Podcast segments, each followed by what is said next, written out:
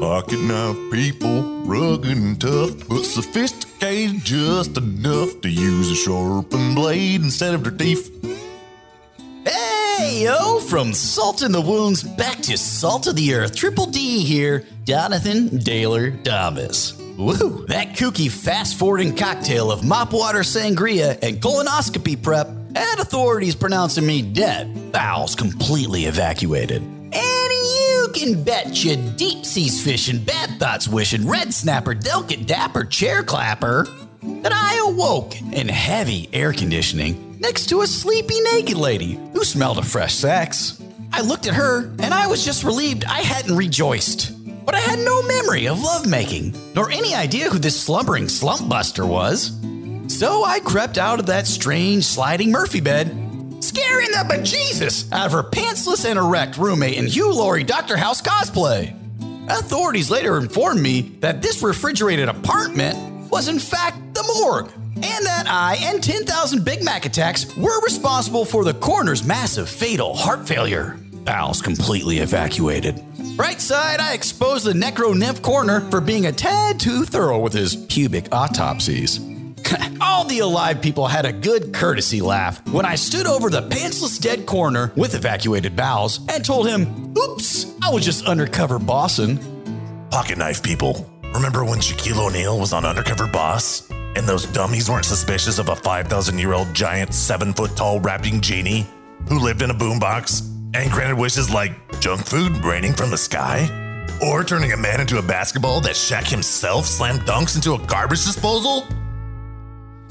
During my short saunter of 37 minutes in the afterlife, I had a powerful vision. I described the setting as oppressive, like a fire cleanse. But I took that as a good omen, the perfect place to forge a blade.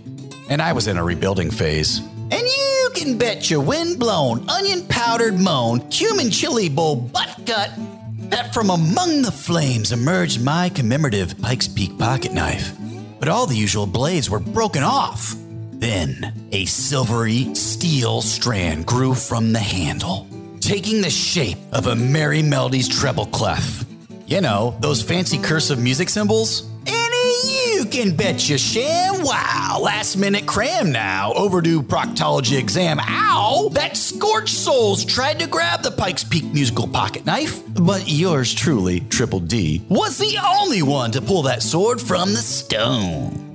Whence my fingers grasped it, a sharp, deafening noise cut through the air. I was a maestro waving Pike's Peak like a conductor's baton, which of course turned all the scorched souls into donkeys like the scary part in Pinocchio. You betcha your splintered bench warmer they were asses in the biblical sense. Pocket knife people. Remember when Shaquille O'Neal was on Undercover Boss? And those dummies had no idea he wasn't really a weapons designer who created a Robocop ripoff suit of armor to combat an evil nemesis named Burke, who tried to sell laser guided sonic sound cannons on the 1997 AOL internet?